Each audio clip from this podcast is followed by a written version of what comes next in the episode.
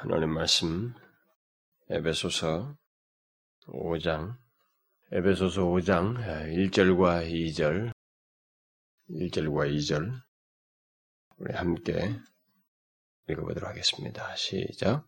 그러므로 사랑을 입은 자녀같이 너희는 하나님을 본받는 자가 되고 그리스도께서 너희를 사랑하신 것 같이 너희도 사랑 가운데서 행하라. 그는 우리를 위하여 자신을 버리사 향기로운 제물과 생축으로 하나님께 드리셨느니라.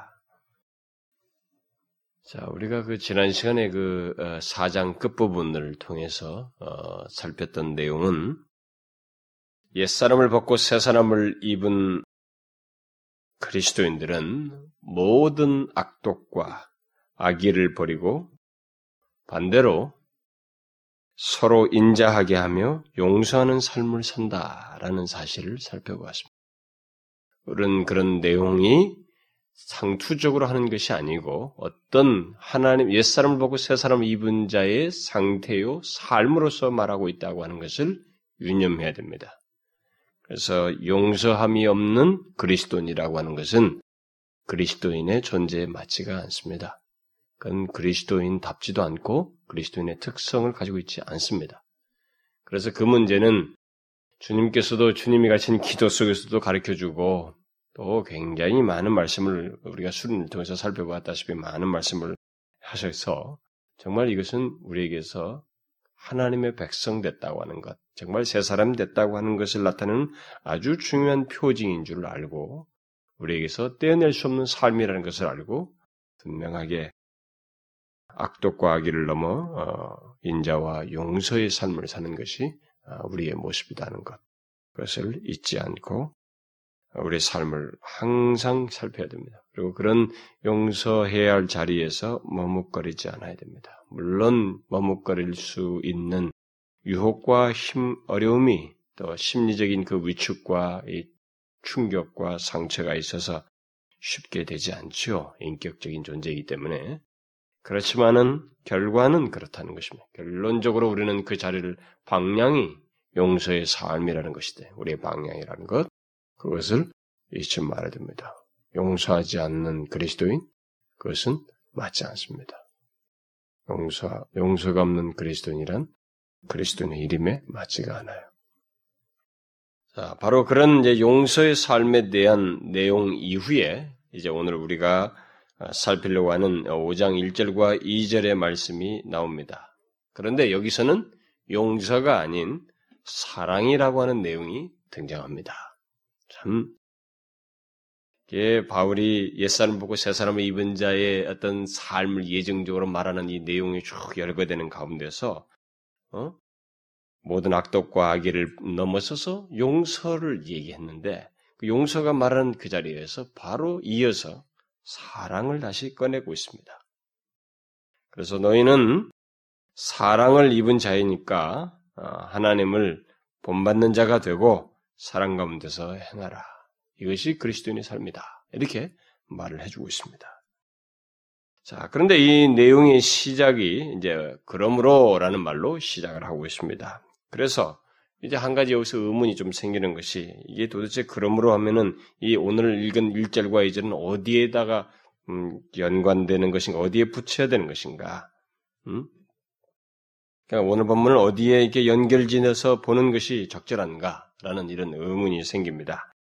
4장 아, 끝부분인 31절과 32절의 연장선상이거나 아니면 그것의 결론인가 아니면 새로운 시작을 얘기하는 것인가 아, 주석가들은 이 두 견해를 각각 주장을 하고 있습니다. 뭐 나름대로 설득력 있는 설명도 왜냐하면 이런 구분을 통해서 어떤 게 어, 본문을 이해하는데 조금 관련성이 있기 때문에 그런 것들을 가지고 논쟁들을 하고 있습니다. 그런데 어떤 사람은 또 어, 오늘 본문은 이 4장 31절과 32절에 대한 결론이면서 동시에 어, 새로운 내용으로 연결시켜주는 역할을 한다라고 또 이렇게 말도 합니다. 그래서 마치 4장 30절에 30절에 그 성령을 근심케 하지 말라는 이 내용이 전후 문맥 속에서 이게 모든 내용과 연관지은 내용으로서 이게 탁 중간에 등장했던 것처럼, 음? 어, 본문도 전후 내용과 연관지어서 어, 나오는 내용이다 이렇게 말하기도 합니다. 뭐이 설명이 그럴 듯해 보여요. 왜냐하면 본문의 내용이 사장 끝부분과도 연관이 있습니다. 이 용서를 얘기하고 있어요. 용서의 삶을 얘기하는데 거기서 연장선상에서 더 적극적인 내용인 사랑을 말하고 있다는 어떤 내용의 연관성을 말하고 있고 지금 오늘 본문을 보게 되면 어떤 내용이 앞에서부터 말해왔던 구조가 나와 있지 않습니다. 뭔가 소극적인 것을 말하고 뭔것을 버리고 없애고 이런 것들을 말하고 그 다음에 뭔것을 하라 이렇게 나왔는데 바로 적극적인 내용이 바로 나와버려요. 그리고 그것에 대한 이유만 나오고 있습니다. 그러니까 아 이게 지금 앞에 있는 내용에 또 연장선상에서 더 추가라고 말하고 있지 않는가라는 생각을 불러일으키게 되고 또 뒤에서 나올 내용에 원리로서 소개되고 있다라고 하는 뭐 그런 생각을 뒤에 내용들 쭉 보게 되면 어, 생각하게끔 합니다. 어, 그래서 특히 뒤에 그 어, 바로 뒤에서 나오는 5장 3절과 4절을 보게 되면 마치 지금까지 앞에서부터 쭉 말해왔던 그 방식대로 그 옛사람을 벗고 새사람을 입은 자의 삶을 예증적으로 말하는 그 여러 가지 내용들이 있었죠. 뭐 거짓말이며 뭐 분노이며 말했던 그런 각각의 내용들을 말했던 그 방식대로 지금 5장 3절과 4절은 또 말하고 있어요. 보면 거기 보면 몸으로부터 버리는 것을 얘기해요. 없애는 것을 얘기했습니다. 그러니까 금하는 것을 얘기하고 오히려 또 적극 그, 그 소극적인 거 말한 다음에 적극적으로 무엇을 할 것을 별도로 또 얘기를 하고 있습니다. 그러니까 이 내용상으로 보면 약간 그 독립된 내용이죠. 주제 자체가. 그렇게 등장하고 있기 때문에 이게 조금 독립된 내용처럼 여겨져요. 오늘 살피려고 하는 1절과 2절이. 그래서 이제 바울은 종종 그런 성격이 있단 말이에요. 우리가 4장 30절 성령 근신까지 말하는 것도 그랬었지만은 어떤 내용을 말하다가 바울은 즉각적으로 교리를 탁 꺼내는 그런 독특한 이 문체를 가지고 있고 그런 어떤 그 어, 실학적인 이해라고 할까요? 이렇게 어떤 그 메시지를 전하는 데 있어서 그 사람이 중요시 여기는 그 마음이 바로 그런 식으로 표현을 자꾸 하고 있기 때문에 바울이 그래서 뭐 어떤 내용을 실천적인 말하다가도 여기서 이 교리를 말하고 말하지 않으면 안 되겠다 싶을 때는 그 교를 탁 건져를 해요. 중간에 그냥 그 사람 넘어가지 않고 그 얘기를 딱 꺼내고 간다고요. 그런 바울의 독특한 스타일이 있기 때문에 여기서도 갑작스럽게 이런 교리적인 내용을 덧붙였다라고 봐질 수 있습니다. 그래서 본문은 전후 내용의 어떤 연결고리를 가진 내용이기도 하면서 동시에 바로 그런 성격을 이렇게 교리적인 내용을 덧붙여서 하는 바울의 이런 특징적인 그 내용을 말해준다라고도 봐집니다. 그러나 뭐 어떤 것이 됐든 그것은 뭐 그렇게 여기서 중요한 내용이 아니죠. 그래서 실제로 이제 오늘 우리가 살펴야 될 것은 오늘 본문에서 말하고 있는 내용입니다. 바울이 오늘 본문을 통해서 또 우리 그리스도인들의 삶과 관련해서 말하고 있는 내용이 무엇인지 그것을 아는 것이 중요합니다. 먼저 바울은 본문에서 이제 옛사람을 벗고 새사람을 입은 그리스도인은 어떠어떠한 삶이 있다라는 얘기를 또 얘기를 하는데 다소 적극적인 내용들로 이제 막나를 하고 있는데 제일 먼저 묘사하는 내용이 뭐냐면은 하나님을 본받는 자이다. 본받는 자가 되어야 된다. 이렇게 말하고 있습니다. 옛사람을 벗고 새사람을 입은 그리스도인의 삶은 하나님을 본받는 자이어야 한다. 그래서 본받는 자가 되라. 이렇게 말을 하고 있습니다. 어떤 자가 되라 라고 말하고 있어요? 하나님을 본받는 자가 되라. 그래서 우리가 제가 이 시간에 항상 여러분들에게 말씀을 어떤 말씀을 강론하든지 그때마다 제가 상기시킵니다만은 그 말씀을 속에서 어떤 내용들을 우리는 덜썩덜썩 읽어 나가지 말아야 됩니다. 아주 쉽게 넘어가지 말아야 돼요. 그런 말들이 나왔을 때 이 내용이 가지고 있는 그 가치와 풍요로움 같은 것들 그리고 그 어떤 내용의 중대함 같은 것을 어, 놓치지 말아야 됩니다. 누구를 본받으라고 하느냐는 거예요. 조나단 에드워드를 본받으라고 하고 있습니까? 바울입니까? 아니에요. 바울도 아닙니다. 사람이 아니에요. 하나님을 본받으라고 말하고 있습니다. 바로 하나님을 본받 자가 되라 이렇게 말하고. 그러니까 엄청난 내용을 다 꺼내고 있는 거예요 지금. 그러니까 우리, 우리 흐름을 잘 생각해 보면 앞에서부터 옛 사람 보고 새 사람을 입은 자의 삶을 예증적으로 말하는 데서 쭉 참된 것을 말하는 거, 말의 문제이며 분노의 문제며 거짓말이며 도적질이며 쭉 용서 문제 딱 나오더니만 마치 무슨 뭐 절정의 산봉우리 같은 것을 하나 탁 건드리는 막 노출 보여주는 것 같은 내용을 거론하고 있습니다. 뭐예요? 그리스도인의 삶이라는 건 뭐냐? 옛사람을 벗고 새사람을 입은 자의 삶이라는 건 뭐냐? 하나님을 본받는 자가 되는 것이다. 이렇게 말하고. 그러니까 뭡니까? 우리들의 삶을 말하는데 어디로 가요? 최고의 절제로 올려놔 버립니다. 최고의 봉우리를 꺼내고 있어요, 여기서. 우리는 여기서 약간 멈칫거리게 되죠. 충격을 받기도 하고, 어떤 사람은 이런 내용 나오면, 하, 이건 뭐 나하고는 전혀 상관이 없다. 이렇게 벌써 그냥 자포자기부터 하고, 자기를 자학하고 또 이런 사람도 있습니다만, 왜 이런 말을 했는지부터 알게 되면, 그런 거 할 필요 없어요. 중요한 것은 이런 말씀을 하셨다는 것부터 우리가 알고 이런 내용을 말했을 때는 그냥 우리와 먼 거리에서 얘기한 게 아니라 충분히 그럴 수 있는 내용과 근거 속에서 다 얘기하는 것이기 때문에 이런 말씀이 우리에게 주어진 것에 대해서 먼저 바르게 이해를 할 필요가 있습니다. 이것은 그리스도인의 삶과 관련해서 말할 수 있는 내용 중에 최고의 내용이라고 말할 수 있겠습니다. 그렇지 않겠어요? 네, 이것보다 더 삶을 말할 때 더 숭고한 어떤 것을 말할 게 뭐가 있습니까? 하나님을 본받는 것인데 이것보다 더, 더 숭고하고 차원 높은 것이 어디 있겠냔 말이에요. 우리의 삶을 말하면서. 있겠어요? 이것보다 더 높은 것이? 없죠. 이것보다 더한 것이 없습니다. 바울은 옛사람을 벗고 새사람을 입은 그리스도인의 삶은 궁극적으로 하나님을 본받는 자가 되는 것이다. 라고 이렇게 말하고 싶습니다. 이 사실을 바울이 삶을 얘기하면서 탁 말했다는 사실을 우리는 기억을 하고 이것을 먼 거리처럼 여기지 말고 우리가 항상 기억해야 됩니다. 이것을 이 내용을 어, 나와 무관한 내용처럼 생각하면 안 되는 것입니다. 우리가 꼭 기억해야 할 우리에게 분명히 있어야 할 어떤 내용이라고 하는 것을 잊지 말아야 됩니다. 하나님을 본받는 자가 되는 것이다. 이게 옛사람을 보고 새사람을 입은 자의 삶이다. 이렇게 말하고 있습니다. 옛사람을 벗고 새사람을 입은 그리스도인은 적당히 사는 사람들이 아니라는 것입니다. 이런 문제 때문에 이런 명확한 진리 때문에 오늘날 예수 믿는 사람들이 이렇게 추스려지는 거예요. 추스려질 수밖에 없어요.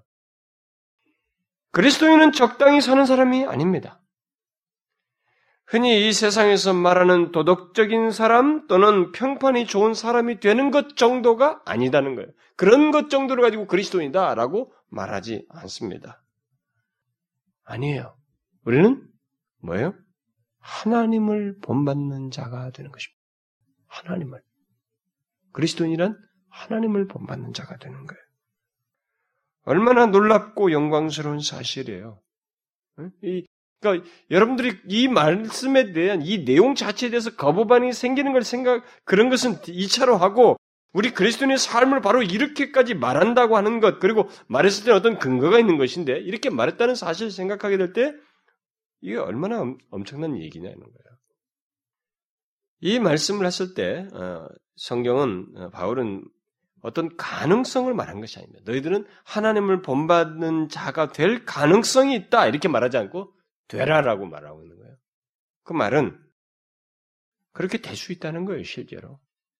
그렇게 되, 실제로 될 수 있고 그렇게 될 것을 염두에 두고 말하는 것입니다. 그 이유는 이제 어, 제가 뒤에 뒤에서 살피겠습니다만은 일단 그리스도인은 가장 흔한 한 가지 사실만으로도 이것을 설명할 수 있는데 그리스도인을 가리켜서 베드로 베드로가 뭐라고 말해요? 어떤 자라고 그래요? 신의 성품에 참여한 자라고 말하잖아요. 응? 그리스도는 그렇게 말하는 것입니다. 신의 성품에 참여한 자다. 제가 이 신의 성품에 참여한 자에 대해서 언젠가 설명을 했죠. 우리들은 이런 말에 대해서 거반을 자꾸 이렇게 거반을 익힐 이유가 없어요. 자꾸 도덕 수준에서 그런 걸 하기 전에 신의 성품에 참여한 자가 된다는 것은 바로 하나님의 생명이 우리 가운데 들어와서 생기는 일이거든요. 응? 하나님의 생명이 들어와서 가능하게 된 얘기예요. 그래서 그런 사실을 놓고 볼 때 여기에 우리들의 삶을 하나님을 본받는 자가 된다는 말이 전혀 무리가 있는 게 아니에요. 가능성 문제가 아니에요. 실제로 될 수 있는 것이고 될 내용을 얘기하는 것입니다. 그래서 신의 성품에 참여한 자요, 바로 하나님의 생명이 있는 자이기 때문에 하나님을 본받는 자가 될 수 있고 또 그러해야 한다는 것입니다.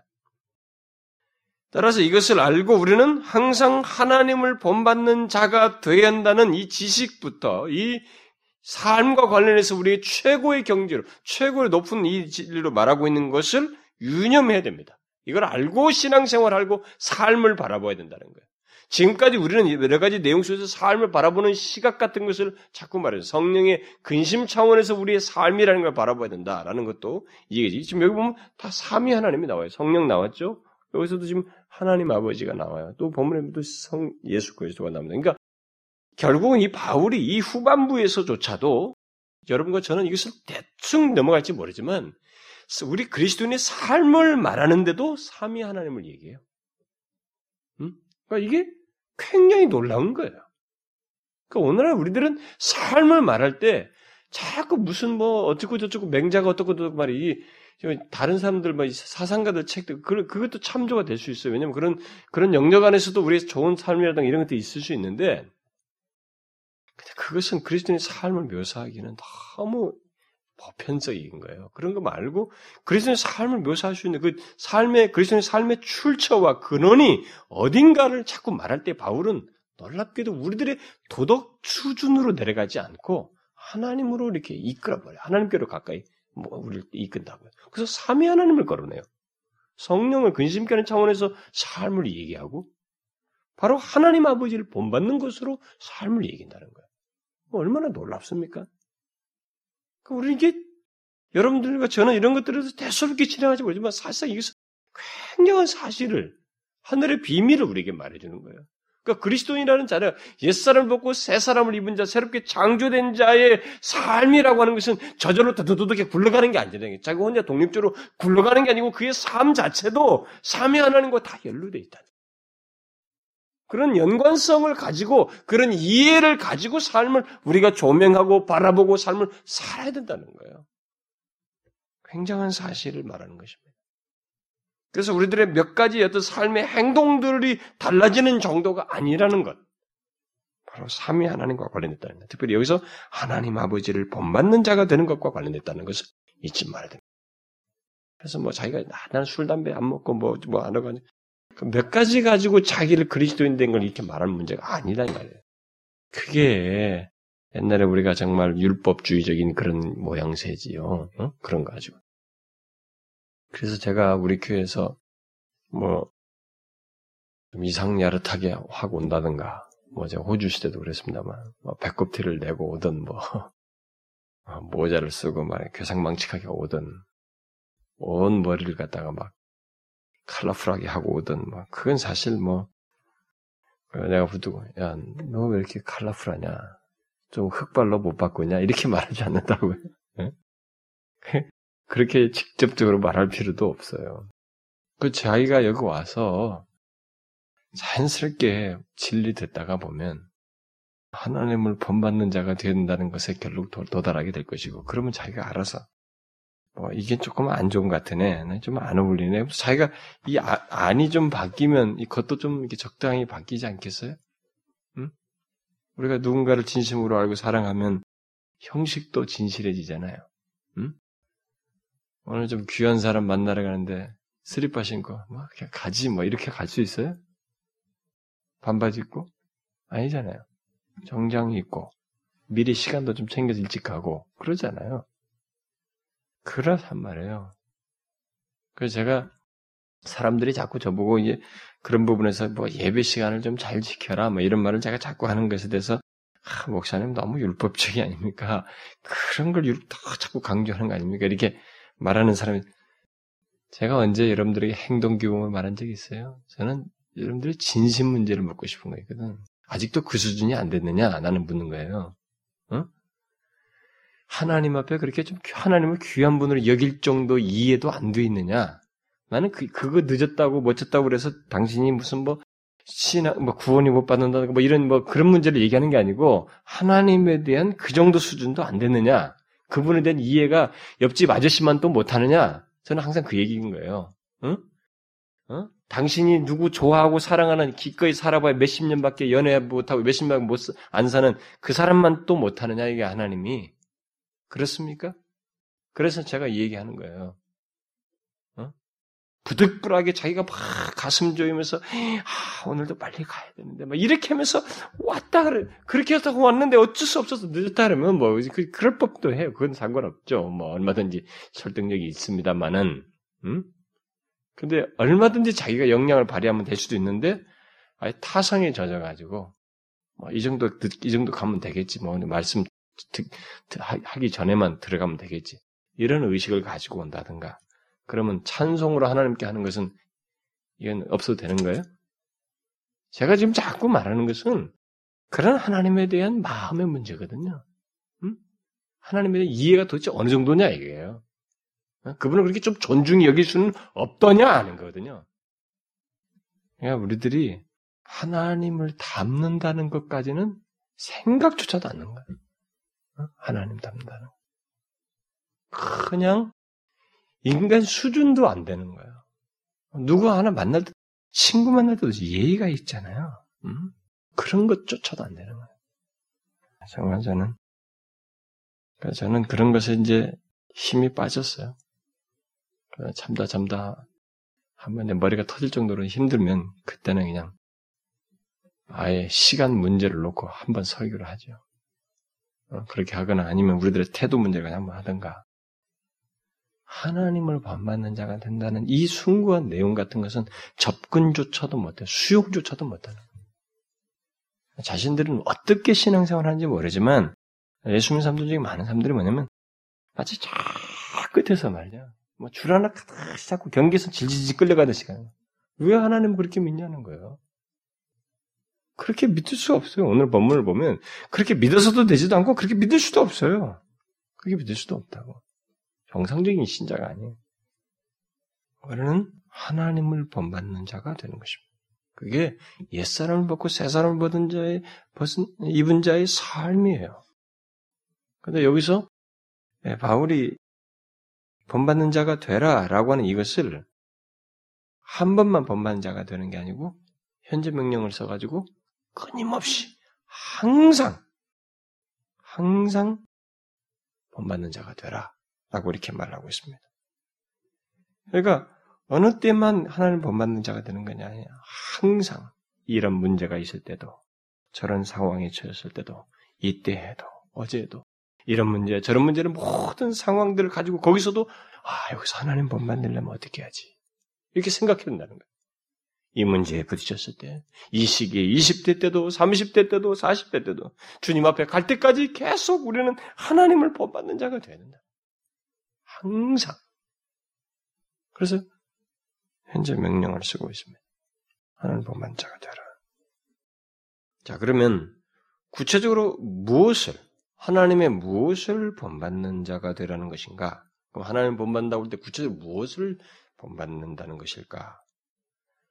여러분, 우리가 하나님을 모방할 수 있다. 하나님을 닮을 수 있고, 하나님을 본받을 수 있다. 라고 한다면 어떤 것들을 두고 얘기할 수 있어요? 어떤 것들을 두고 얘기할 수 있습니까? 네? 하나님을 본받는 자가 된다라면 어떤 것을 두고 얘기할 수 있습니까? 뭐예요, 여러분? 네? 아, 신학의 책에도 공부했고, 세례 공부도 했고, 뭐 결혼 공부도 했을 것이고, 뭘 하든 간에 유아 세례 공부를 하든 여러분 다 공부했을 거 아니에요. 하나님을 본받는다 그러면 하나님이 어떤 것을 본받는다는 거예요?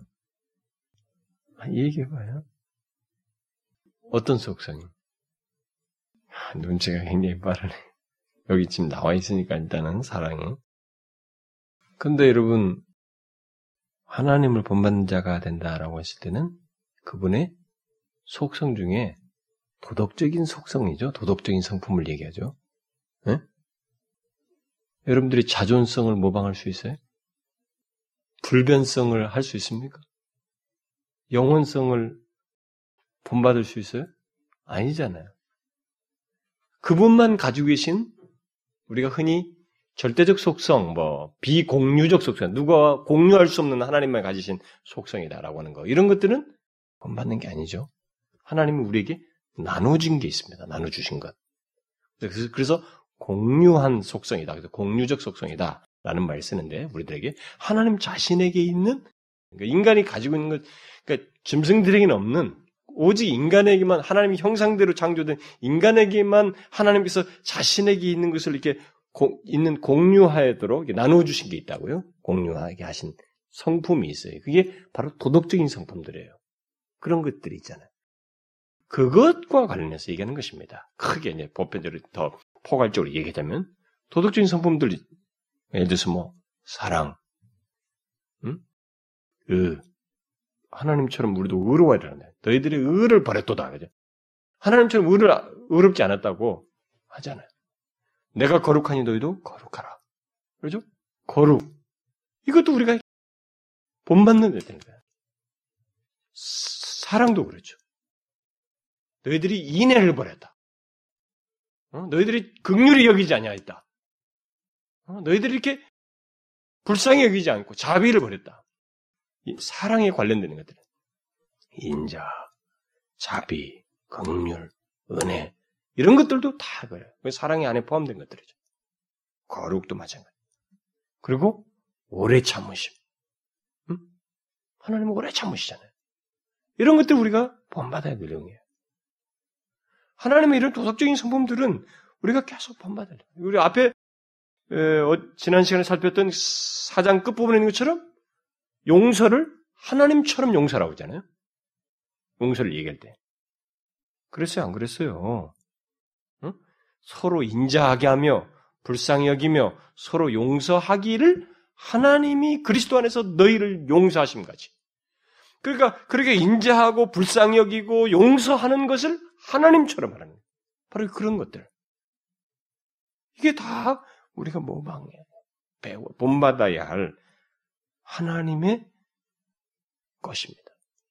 하나님 본받는다고 할 때 생각하시는 이런 도덕적인 성품들이죠.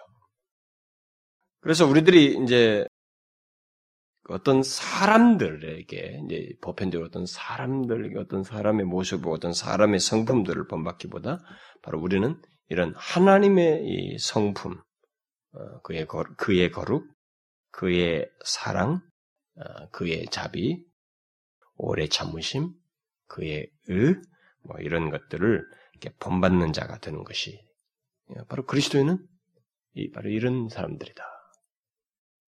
물론 하나님의 성품을 잘 본받, 본받은 어떤 성도를 통해서 그가 하, 그런 것대로 똑같이 자기도 그걸, 그걸 가까이서 모범 삼아 본물로서 하나님을 그 사람 자신을 따르는 게 아니라 그 사람이 본받는 하나님을 본받는 그런 모형으로서는 우리가 생각할 수 있겠지만 어떤 사람의 성품을 본받는 게 아니고 궁극적으로 우리가 뭔가를 본받는다고 할 때 그것은 어떤 사람에게 에드워드에게 있는 뭐 누구에게 있는 뭐 이런 게 아니라 그가 본받았던 그 하나님의 성품을 우리가 똑같이 본받는 거예요. 그것을 이 얘기를 하는 것입니다.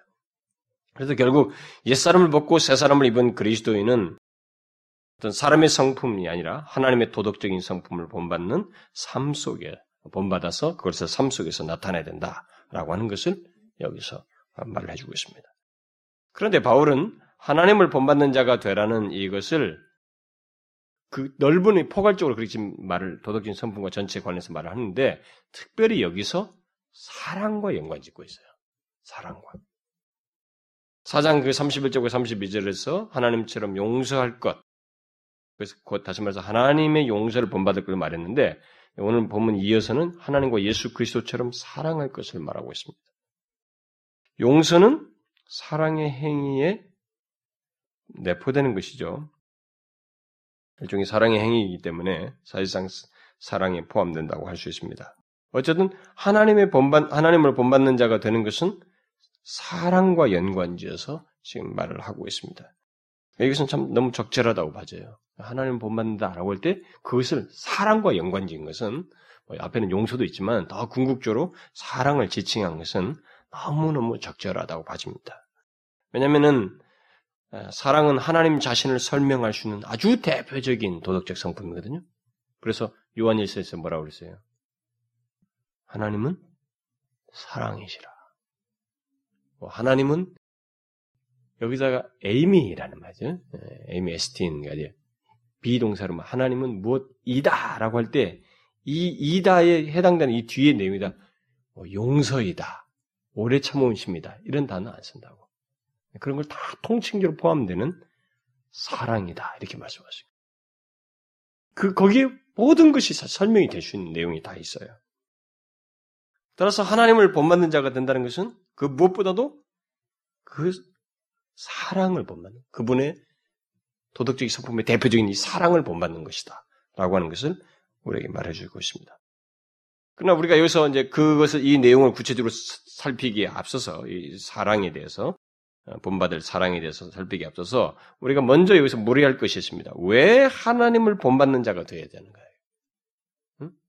왜 이런, 이런, 어, 하나님의 이런 구체적인 도덕적 성품을, 어? 결국 본받는 자가 되어야 되느냐. 왜 하나님을 본받아서 사랑 가운데서 행해야 되는가? 왜? 왜 그래요? 왜 우리 그리스도인들이 하나님을 본받는 자가 되어서 사랑 가운데서 행해야 됩니까? 본문에서 바울은 두 가지 이유를 말하고 있습니다. 하나는 첫째는 사랑을 입은 자이기 때문에 우리는 사랑을 입은 자이기 때문이다. 우리 그리스도인들이 하나님을 본받는 자가 되어야 하는 가장 중요한 이유가 바로 사실상 이거예요. 이게 아주 보편적으로 설명할 수 있는 대표적인 내용이 바로 이겁니다. 자녀이기 때문에. 하나님의 사랑을 입은 자녀이기 때문에. 자, 본받는다는 말과 이 자녀 사이는 아주 매치되는 말입니다. 그렇죠? 여러분, 부모 자식 사이 한번 보자고요. 이 관계만큼 잘 본받을 수 있는 관계가 이 세상에 어디 있어요? 있습니까, 여러분? 본받는다라고 할 때 부모 자식 사이만큼 본받는 것이 완벽하게 이루어지는 데가 어디 있어요? 없지요. 어디서 이렇게 완벽하게 본받을 수 있습니까? 여기는 나면서부터 어투, 아, 정말 모든 게 비슷합니다. 때로는 말하는 표정. 제가 옛날에 그 여기 우리 교회 최 brother two 최 brothers가 말했다 지난번에 처음에 뭐 형만 보았을 때는 그, 그, 그 말을 그렇게 하는가 보다 했어요. 둘째가 왔을 때 말하는 보니까 형님하고 똑같더라고. 입을 삐죽거리는 것도 똑같고 말하는 이 이게 자기들끼리 잘하면서 서로 이렇게 배우는 본받는 거죠. 다른 사람 집도 예를 들어서 그 다른 집도 마찬가지예요. 우리 집도 마찬가지고. 심지어 목소리도 비슷하잖아요.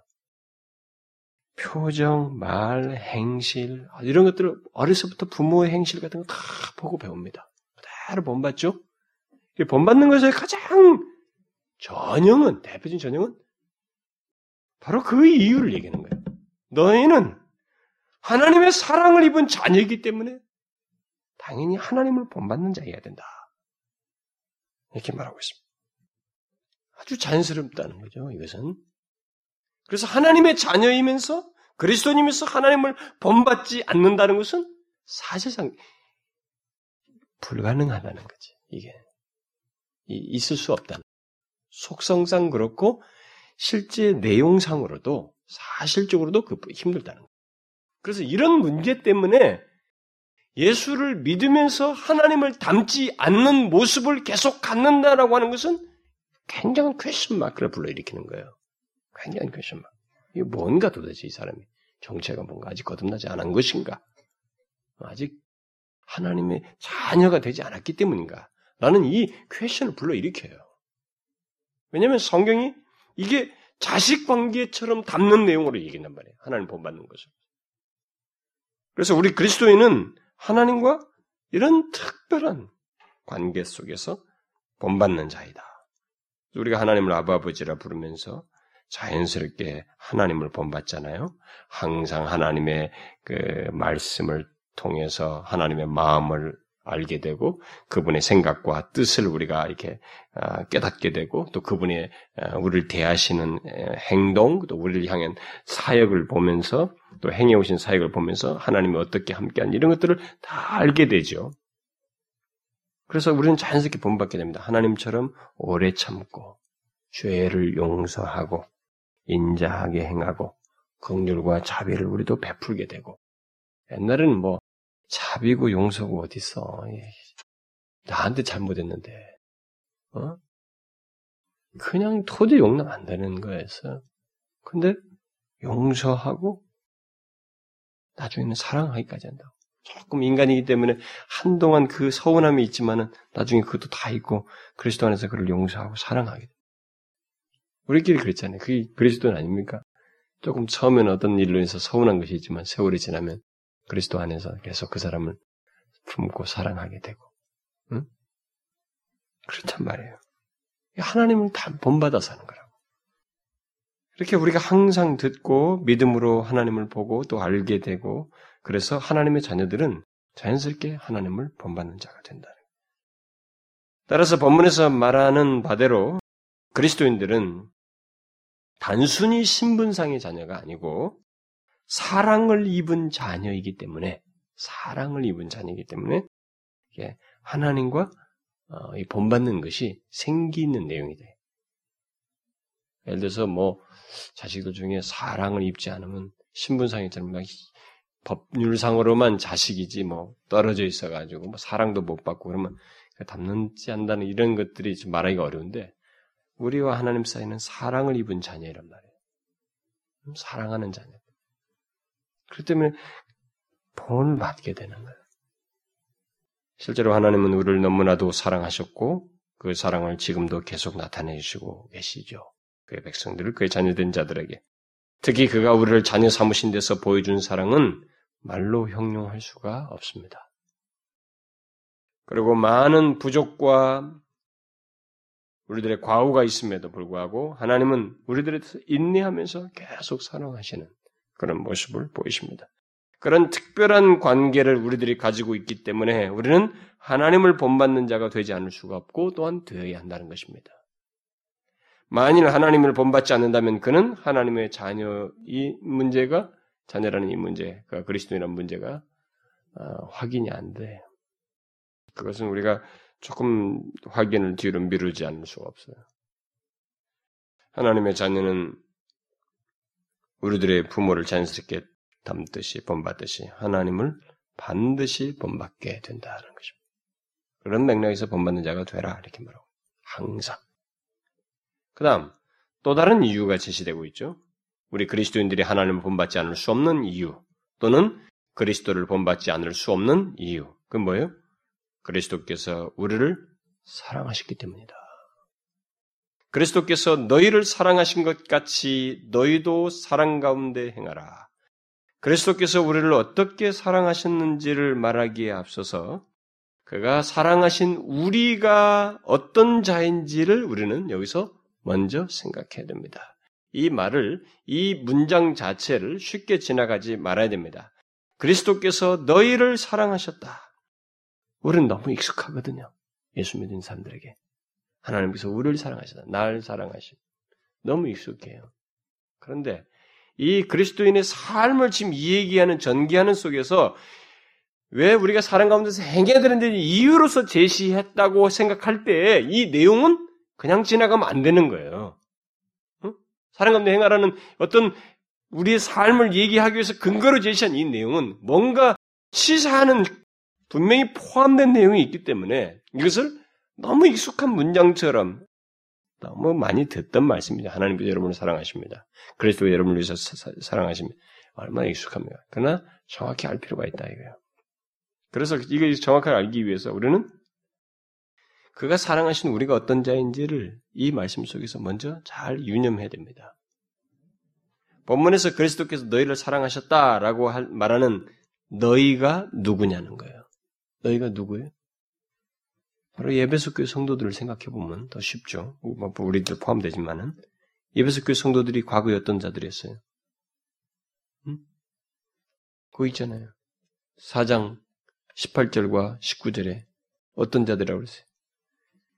저희 총명이 어두워지고 어? 17절부터 보면은 이방인이 그 마음에 허망한 것으로 행함같이 그러니까 마음이 허망하죠. 그다음 저희 총명이 어두워지고 저희 가운데 있는 무지함과 저희 마음이 굳어짐으로 말미암아 하나님의 생명에서 떠나 있다.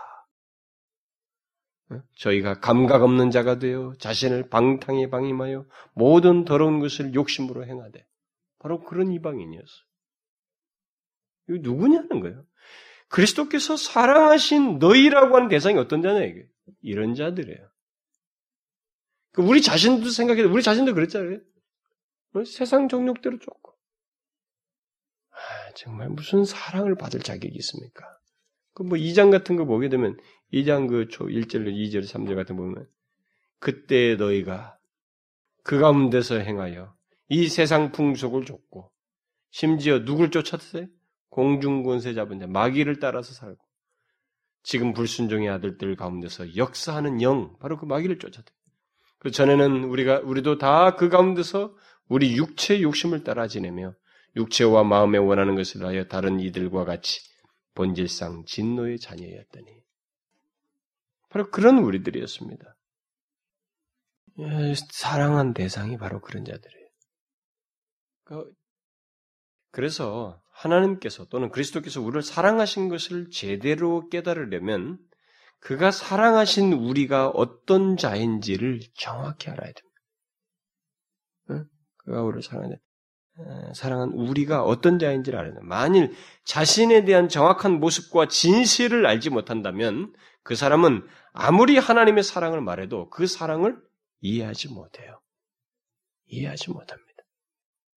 그러니까 하나님의 사랑이 너무 크지 않아서 이해 못하는 게 아니라 자기 자신의 진실을 못 보기 때문에 자기에게 제시되는 객관적으로 크게 여기질 하나님의 사랑을 그리스도 사랑을 이해를 못해 못 받아들여요. 지금까지 수많은 인류의 수많은 사람들이 그리스도께서 십자가에서 이루신 그 사랑을 인하여서 다 압도되고 꼬꾸라졌지만 안 꼬꾸라져요. 감동이 안 되고 왜? 자기의 진실을 모르기 때문에. 그가 사랑하신 우리가 너희가 누구인지를 알지 못하기, 그것을 정확하게 직시하지 못하기 때문에 이런 일이 생기는 거예요. 저는 종종 하나님의 사랑에 대해서 애써 말할 때 말하지만은 그 사랑에 대해서 알지 못하는 듯 무반응하는 사람 보게 될 때 참그 정말 안타까워요. 심지어 빈번하게 저를 통해서 하나님의 사랑에 대해서 듣고 있음에도 불구하고 그렇게 크게 공감하지 않는 듯한 사람을 보게 될 때 참 그거 신기하게 여겨져요.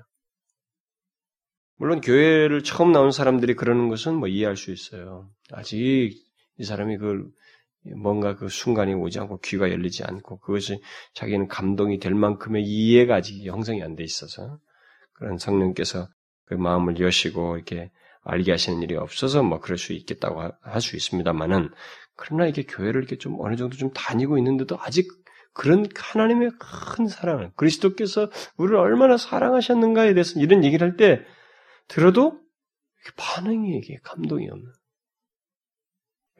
제가 예수를 믿는다면 믿으면 사람이 바뀐다고 하면서 예수 그리스도께서 우리에게 대한 그 은혜를 얘기하는데 참 몇 개월이 지났는데도 그걸 이렇게 크게 감 반응을 이렇게 못하는 네, 그런 사람들이 이제 물론 온 지 얼마 안 돼서 그럴 수도 있고 또 아직 뭐 어째서 뭐 상태가 아니어서 그런지 모르지만 이렇게 하는 사람들도 보여지거든요. 그런 거 보면 참 안타까워요. 뭐 나는 그 사람을 밉다 뭐 정지한다 이런 건 아니에요. 그러니까 그게 그 사람의 한계이기도 한데 아직까지 어, 중요한 것은 그걸 못 알아듣는다는 거예요. 근데 그 이유는 사실 여러 가지 이유로 설명할 수 있지만은 1차적으로 가장 중대한 이유를 하나 찾자면은 자기를 자기의 진실을 못 보는 거예요. 자기가 어떤 자인지를 그가 사랑하신다고 하는 대상인 사랑을 그의 사랑을 받게 되는 대상인 자기라고 하는 존재가 지금 어떤 자인지를 모르기 때문에 이걸 못 보기 때문에 그런 일이 생겨요. 그분의 사랑이 작아서가 아니에요. 아, 참, 그렇게 죽기만, 누굴 원수 같은 사람에서 그렇게 죽기만 해도 그건 참, 4대 성자 중에 하나라고 말을 하듯이 객관적인 이 세상 사람의 시각에도 보면 성자 같다 말이지. 그렇게 말할 수 있는 분이에요. 그런데도 그것이 자기에게는 연관이 안 되는 것은 자기의, 뭐, 자기가 어떤 자인지를 정확하게 못 보기 때문에 그래요. 그러니까, 막무가내요. 안 들어가. 감동이 안 되는 것이. 그걸 알지 못하게 됩니다. 그래서 그리스도께서 사랑하신 우리는 사랑할 만한 것이 없는 사람이라고 하는 것. 죄인이요, 원수였으며, 그를 적대한 자들이라는 것. 그리고 자기에게는 지독스럽게 죄밖에 없는. 그런데 그 의로우신 분께서 죽으신 그, 그렇게 하면서까지 나한테 그 무슨 혜택을 줄 수 있는 자가 아니라고 하는 것에 대한 그 진실을 봐야 되는 거예요. 깨달아야 되는 거예요. 이것을 못 보니까 그리스도의 사랑을 결국 못 보게 돼요. 그래서 본문에서 그리스도께서 너희를 사랑하셨다라고 말하는 말은 바로 그런 우리를 예? 그렇게 대적자이고 죄악으로 쪄들려 있는 우리를 사랑하셨다는 것이에요. 그래서 이제 사랑하라는 말의 근거를 제시하는 거예요. 그런 우리를 앞에 사장에서나 이장에서 말한 것처럼 그 허망하고 죄악의 세상 정욕을 쫓아서 온데 공중권세 잡은 자를 쫓아다녔던 그런 우리를 사랑하셨다는 거예요. 그래서 그게 우리한테 충격일 거예요. 그런 나를 사랑하셨다는 것이. 그런데 특별히 이 그리스도께서 우리를 사랑하신 것을 말할 때 그가 어떻게 우리를 사랑하셨는지에 대해서 바울은 여기서 첨부를 하고 있습니다. 어떻게 사랑하셨다는 거예요? 그가? 이절 하반절에 보면 그는 우리를 위하여 자신을 버리사 향기로운 제물과 생축으로 하나님께 드리심으로 우리를 사랑하셨다는 것입니다. 어떻게 해요? 우리를 위하여 자기를 버리시는 사랑이에요. 이 내용을 여러분과 제가 이 세상 다 살 때까지 그리고 하나님 앞에 가셔도 참 곰곰이 생각할 묵상할 아주 아주 중대한 내용이에요. 보세요. 우리 주님께서 자신을 버리자. 자기에게는 어떤 뭐 하나 소유 덩어리 하나 버린 게 아니라 자신을 버리심으로 우리를 사랑하셨다는 거예요. 구체적으로 묵상해 볼 필요가 있어요. 자신을 버렸어. 내게 있는 뭐 이게 돈이 좀 있는데 이걸 좀 이렇게 탁 떼준다든가 이렇게 해서 아, 이 사람이 좀 어려운데 어, 안 받고 네, 다 주겠다. 이게 아니에요. 그리고 뭐 내게 있는 어떤 중대한 그런 것들이 아니에요. 바로 내 자신을 버림으로 사랑하셨다는 거예요. 저는 우리 중에 이것을 충분히 이해할 사람, 아는 자가 저는 아무도 없을 거라고 생각이 됩니다. 왜냐하면 우리를 위해서 버르신 주님의 영광과 존귀함을 우리들이 알지 못하기 때문에 그분 자신이 얼마나 이 그분 존재에 대한 이해 자체가 깊이가 없기 때문에 상대적으로만 주님을 생각할 것이기 때문에 자, 그분이 자신을 버리신 것이 도대체 어느 정도인지에 대해서 우리는 아마 충분히 이해하지 못할 거예요. 여기 자신을 버리셨다고 하는 것은 그의 영광과 그에게 속한 모든 것을 함께 버리신 것을 아, 포기하신 것을 말합니다. 그것을 바울은 빌립보서 2장에서 잘 말해주잖아요. 빌립보서 2장 같은 데서 보게 되면 너희 그리스도의 마음을 품으라. 너희 안에 이 마음을 품으라. 라고 하면서 그리스도 예수의 마음이다. 라고 하면서 그는 근본 하나님의 본체시마. 그걸 뒤로 하는 것입니다. 하나님의 본체시나 또 하나님과 동등됨을 것, 취할 것으로 여기지 아니하시고 오히려 자기를 비어 종의 형체를 가져 사람들과 같이 되셨고 되었고 사람의 모양으로 나타나셨으며 자기를 낮추시고 죽기까지 복종하셨으니 곧 십자가에 죽으심이라. 이게 어느 정도예요?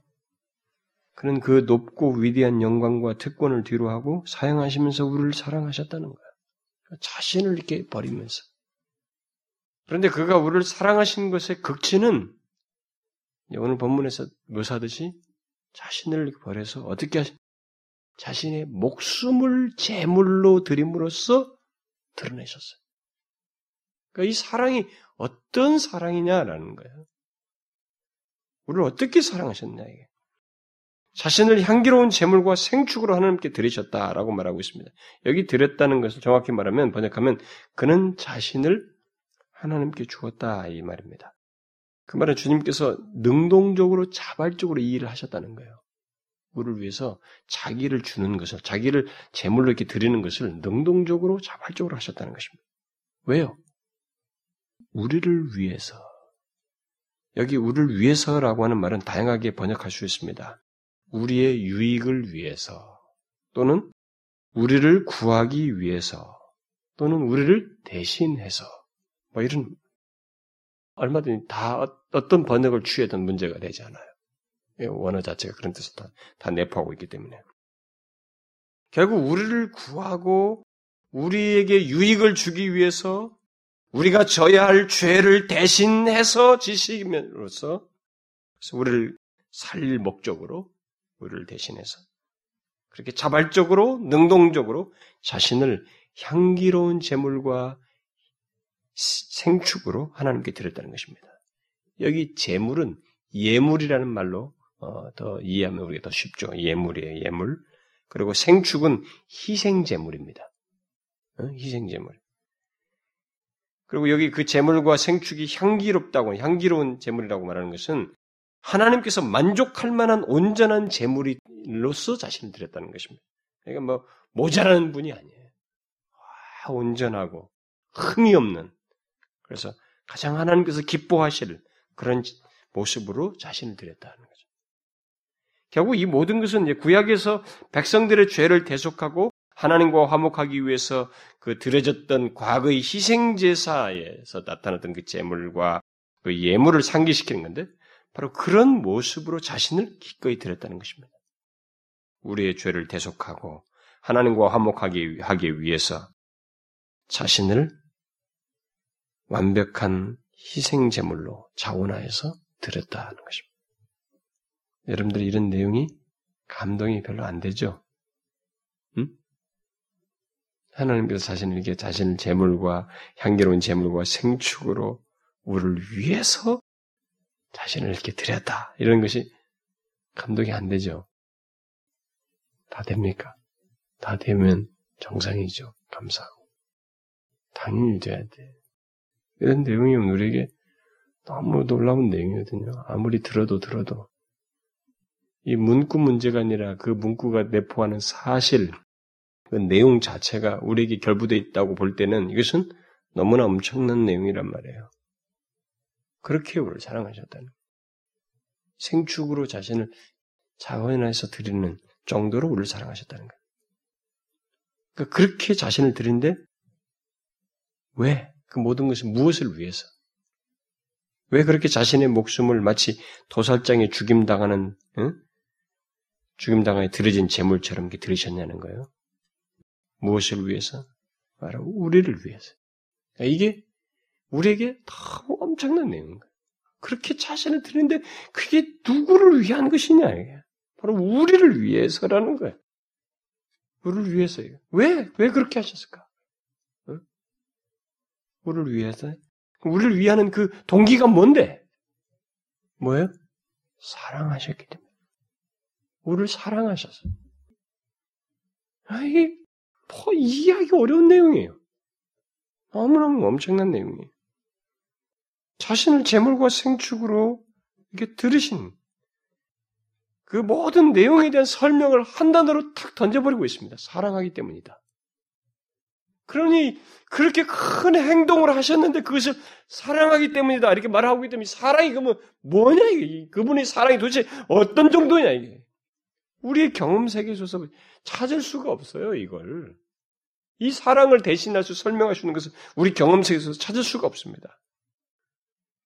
그야말로 자기 목숨을 내어줄 정도로 그것도 자발적으로 자원해서 내어줄 정도로 우리를 사랑하셨다네. 그가 사랑한 우리라고 하는 존재, 나라고 하는 사람의 상태를 생각하게 된다면 또, 또 우리를 사랑하신 그분이 어떤 분이신지를 알고 그가 사랑을 또 어떻게 나타내는지를 생각하게 된다면 이걸 두 개를 비교해 본다면 아, 그가 우리에게 보여준 이 사랑은 아, 정말로 엄청나요. 우리가 항상 사고를 안 해서 그렇지 어떤 이 성경의 진리를 충분히 사고하고 생각하고 묵상하고 그것을 헤아려 볼 때 그것이 담고 있는 내용을 우리가 앞에다 탁 놓고 바라보기만 하면 어떻게 말을 할 수가 없는 내용이에요. 그 장면과 상황들을 그 현실과 실제적인 사실들을 내 앞에 탁 놓고 어떻게 설명을 해야 될 것인가라고 하면 설명하기가 어려워요. 이 사랑은 너무 커요. 도대체 끝이 안 보이는 사랑이라는 것을 말할 수밖에 없어요. 우리가 뭐 404장은 뭐 하늘을 두루마리 삼아 바다를 먹물 삼아서 이런 시적인 표현을 쓰는데 그렇게 써도 하나님 사랑을 다 할 수가 할수 없다. 그 이상이에요. 이 모든 것을 사랑이라고 묘사하고 있습니다.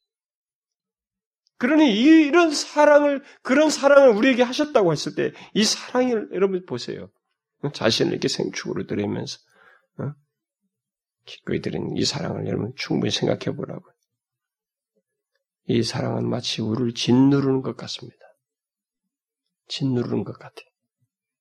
우리의 목까지 아니 정수리에서 발까지 차게 하는 채우는 그 사랑을 아, 이 그리스도의 사랑에서 보게 됩니다.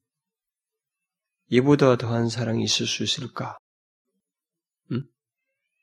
이 세상 우주 만물을 뒤져도 또 전 인류 역사를 다 훑어보아도 이보다 더한 사랑이 있을 있을까? 있겠 있어요? 없습니다. 우리들이 그리스도께서 베푸신 사랑을 너무나 생각을 안 하기 때문에 그 사실을 너무나 정확하게 직시하지 않기 때문에 이 사랑받아도 못한 것으로 자기가 다는 어떤 것을 좋아하고 세상을 좋아하고 누군가를 좋아하는 이것보다도 못한 것으로 취급할 뿐이지 정확하게 직시하게 된다면 이 하나님의 사랑, 그리스도의 사랑만큼 큰 게 없단 말이에요. 비교할 수가 없어. 어디다가 이보다 더한 사랑이 어디 있냔 말이에요. 없습니다. 하나님의 사랑. 우리 주 예수 그리스도의 사랑의 심오함은 정말로 다함이 없어요. 그런데 중요한 것은 누가 그 사랑을 받았는가 하는 거예요. 바울이 여기서 좀 자꾸 강조하는 게 누가 그 사랑을 받았는가? 우리 그리스도인들이다 하는 거예요. 너희 이방인이었던 너희가 이방인이었던 우리들이 그 사랑을 받았다는 것입니다. 우리 그리스도인들은 전 인류 역사 속에서 가장 심오하고 가장 크고 가장 풍성한 사랑을 받은 자라는 것입니다. 그리고 그 사랑은 영원한 사랑이거든요. 영원히 유효한 사랑이에요. 그런 사랑을 받은 자라는 것입니다. 바로 이런 이유 때문에, 아니, 이런 사랑을 받았기 때문에, 바울은 우리 그리스도인들에게 하나님을 본받는 자가 되라. 하나님을 본받는 자가 되라. 라고 이렇게 말하는 것입니다. 구체적으로 말해서 하나님의 사랑을 본받아서 또는 그리스도의 사랑을 본받아서 너희도 사랑 가운데서 행하라. 이렇게 말하는 것입니다. 너희도 사랑 가운데서 행하라. 여러분 여기 너희가 라고 하는 너희도라고 하는 게 누구예요? 하나님 하나님의 사랑을 입은 자녀인 그리스도인. 또 그리스도께서 사랑하신 그 그리스도인. 심지어 자기를 버려 목숨을 줄 정도로 사랑한 그 그리스도인이에요. 너 그렇게 사랑을 입은 너는 너 그리스도인은 너희도 사랑 가운데서 행하라. 그렇다면 바로 그런 우리 그리스도인들에게 당연히 이렇게 이런 사랑을 받은 자이니까 당연히 우리도 사랑해야 된다. 바로 그 얘기입니다. 우리도 그렇게 사랑 가운데서 행해야만 한다. 그래서 바울은 사랑을 입은 자녀 같이 또 그리스도께서 너희를 사랑하신 것 같이라는 말을 자꾸 반복해서 그렇게 한 것 같이 너희도 사랑 가운데서 행하라.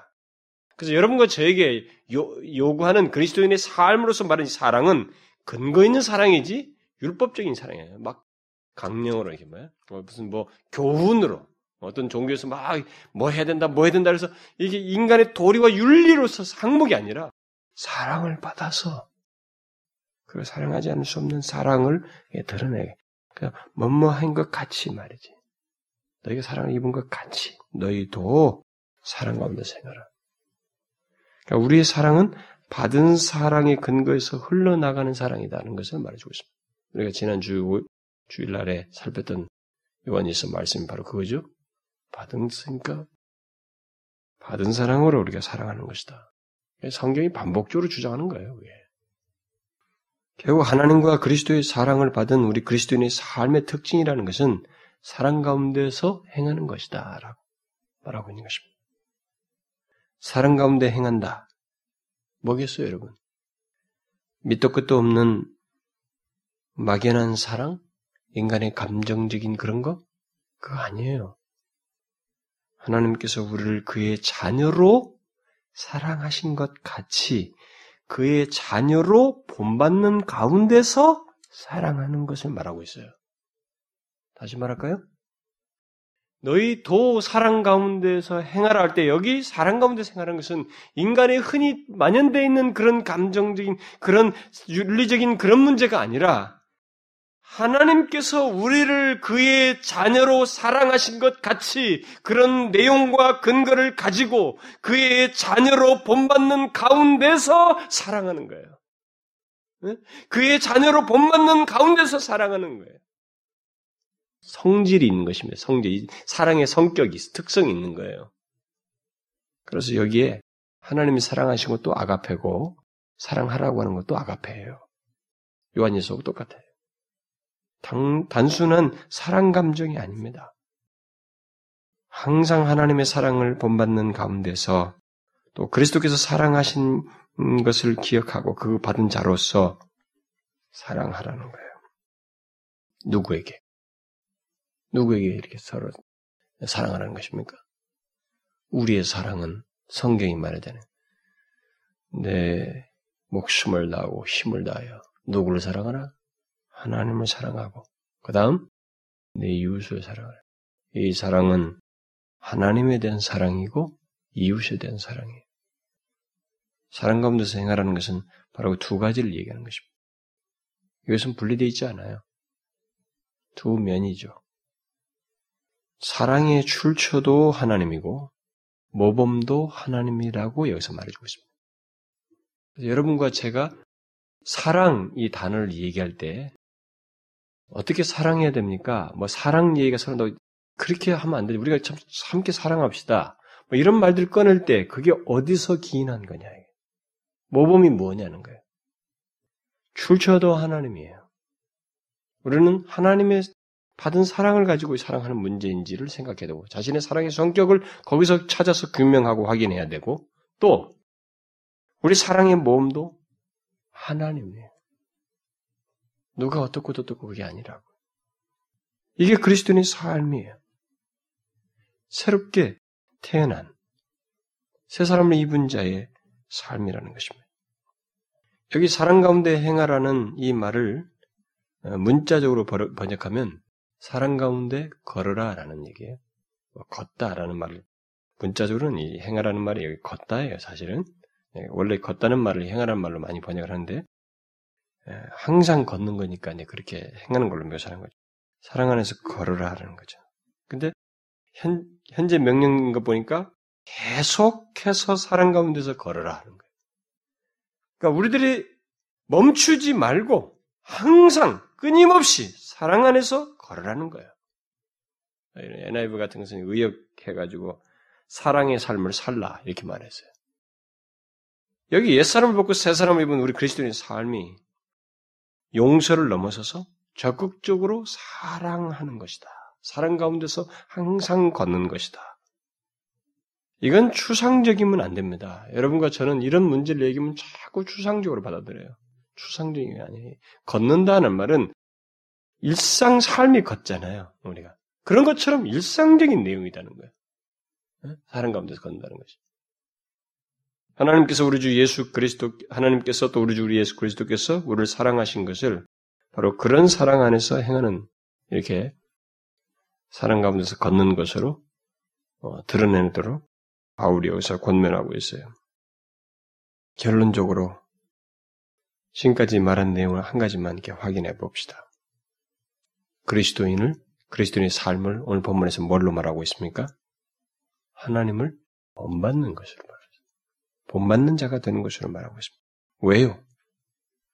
우리는 그의 사랑을 입은 자녀이기 때문에 또 그리스도께서 우리를 사랑하셨기 때문에 어떻게 자기를 제물로 생축으로 희생 제물로 기꺼이 드리면서까지 우리를 사랑하셨기 때문에 그래서 그런 사랑을 받은 자이기 때문에 마땅히 사랑 가운데서 행하라는 것입니다. 혹시 이렇게 사랑 안에서 항상 걸으라 또 사랑 가운데서 행하라는 이런 내용이 자기에게 조금 어렵게 여기지는 사람이 있다면 이런 내용이 어렵게 여기는 사람이 있어요. 항상 사랑 가운데 생활하는 이런 내용이 아, 좀 나한테는 좀 어렵다. 너무 너무 현실적으로 좀 부담된다. 이런 의식이라든가 이 마음의 반응이 혹시 여러분들에게 있다면 사실 모두가 그런 정도의 어려움은 어느 정도 어려움은 그런 반응은 아마 있을 거예요. 그런 이런 것에 대해서 자신감들이 없기 때문에 자신의 부족을 보기 때문에 모두 그런 어려움은 조금씩 갖겠습니다만 특히 아주 부정적으로 그런 걸 갖는 사람, 부정적으로 사랑에서 걷는다, 사랑 안에서 행하는다는 것은 나는 좀 힘들다. 이렇게 부정적으로 생각하고 또 포기하듯이 생각하는 사람이 있다면 여러분들은 질문을 자꾸 해봐야 돼요. 왜 내가 이런 생각을 하느냐. 여러분들의 도덕 윤리 가지고 얘기해요? 행동 가지고 얘기합니까? 이유를 뭘로 제시하고 있어요? 하나님이 사랑한 것으로, 하나님의 잔, 사랑을 입은 자녀라는 것을 가지고 얘기한단 말이에요. 하나님의 생명을 소유한 자녀라는 걸 가지고 얘기한단 말이에요.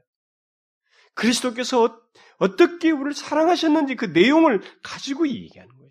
그러니까 바로 이그 사실을 이 근거를 사랑할 수 없다고 말하기 전에 내가 어떤 사랑을 입었는지부터 먼저 숙고하라. 묵상해 보라. 먼저 그걸 생각해 보라는. 이걸 먼저 생각하게 되면 여러분들은 그런 말이 싹 들어갈 거예요. 아, 내가 비록 부족하나 사는 가운데 행하지 않을 수 없구나. 이렇게 여러분들은 결론을 도달할 것입니다. 그래서 우리가 정령 그리스도인이라면 이런 뚜렷한 근거 때문에 우리는 사랑 안에서 행하지 않을 수 없을 거예요. 하나님과 우리 주 예수 그리스도의 사랑을 입은 자는 반드시 그래서 그런 결론을 가지고 삶을 살게 될 거라는 이게 그리스도인의 삶이다. 너무 뚜렷한 이유를 제시하면서 바울이 얘기하는 것입니다. 여러분, 항상 사랑 안에서 걷고 있습니까? 항상 사랑 안에서 삶을 살고 있어요? 자신의 생각과 자신의 말과 행실이 사랑 안에서 행해지고 있느냐는 거예요. 그리스도를 알기 전에는 그럴 필요도 자극도 동기부여도 없었을 것입니다. 그러나 하나님과 그리스도의 사랑을 입은 자는 그래서 그리스도인은 그런 사랑을 입고 난 뒤에 자기 속에서 이 사랑을 하지 않으려고 하는 것이 힘들어요, 오히려. 그게 더 양심의 가책이 되고 더 불편해. 비록 부족해도 사랑 가운데서 행하려고 합니다. 아마 그럴 거예요. 그렇습니까, 여러분? 잘 보셔야 돼요. 제가 지금 말하는 것은 어떤 실체를 얘기하는 것입니다. 실제를 얘기하는 거예요. 하나님 백성들에게 부인할 수 없는 그리스도께서 죽으시고 사랑을 베푸신 것이 너무 확실하고 분명한 사실이기 때문에 그 사랑을 입은 자에게도 부인할 수 없는 내용이 있다는 것이죠. 그 내용이 바로 그런 특성이다. 비록 어렵고 부족함이 있지만 이 그리스도 사랑을 입은 입고 난 뒤에는 입은 자에게 있어서는 사랑 안에서 행치 않는 것이 힘들어요. 그걸 마냥 거절하는 게 힘들어. 그렇습니까? 그러셔야 됩니다, 여러분. 그리스도인이라면. 혹시 이 부분에서 부족함이 있으면 그 부족함은 있을 수 있어요. 그러나 점진적으로 계속적으로 이것은 증진되어야 됩니다. 그래서 하나님을 본받는 자의 더 풍성한 모습, 더 원숙한 모습을 가져야 됩니다. 예수님께서 뭐라고 그랬어요? 하나님이 온전하신 것처럼 너희도 온전하라. 그렇게 닮아가야 되는 거예요. 그렇게 본받는 자가 되어야 되는 것입니다. 이것이 우리의 삶이에요. 근데 두려워하지 마세요. 우리는 다 부족하지만 여기 삼위가 계신다. 우리의 삶을 얘기하면서 성령도 계시고 우리를 도우시고 왜 그런 가책이 생겨요? 그가 역사하고 있기 때문에 생기는 거예요. 왜 동기부여가 생기고 왜 말씀을 들으면 나한테 그것이 깨닫고 나에게 동기부여가 되면 성령께서 역사하시기 때문에 그래. 그리고 그리스도께서 이루신 분명한 사실이 있기 때문에 그것에 근거해서 그런 역사를 하시는 거예요. 그리고 우리가 나갈 목표가 있잖아요. 하나님을 본받는 거예요. 이런 내용이 있기 때문에 우리는 주저할 거 없어요. 이 말씀대로 사랑을 받았으니 그 받은 사랑으로 사랑 가운데서 행하는 거예요. 이게 그리스도인의 삶입니다. 옛사람을 벗고 새 사람을 입은 자의 삶이에요. 기도합시다. 하나님 아버지, 참 우리를 한없이 사랑해 주셔서 감사합니다. 우리 주 예수 그리스도께서 우리를 사랑하여 주신 것을 감사합니다. 자신을 제물과 생축으로 드리시면서까지 자발적으로 자신을 드리면서 우리에 대하여 사랑해 주신 것 감사합니다. 그 사랑을 입었사오니 주님 말씀대로 우리가 사랑 가운데서 행하는 것이 마땅한 줄 압니다. 주님, 우리가 이제 이 땅을 사는 동안 그 사랑을 입은 자로서 하나님을 본받는 자가 되고, 아, 그리스도께서 사랑하신 것처럼 그렇게 사랑 가운데서 행하는 저희들이 되기를 원합니다. 주님, 일시적으로가 아니라 계속적으로 그런 자가 되기를 원합니다. 우리 혹시라도 부족한 것이나 이것을 기억지 못하고 망각하여 넘어지는 일이 없도록 성령께서 우리를 도와주시고 이끌어 주셔서 충실하게 사랑 가운데서 행하는 저희들 되게 주옵소서. 예수 그리스도의 이름으로 기도하옵나이다. 아멘.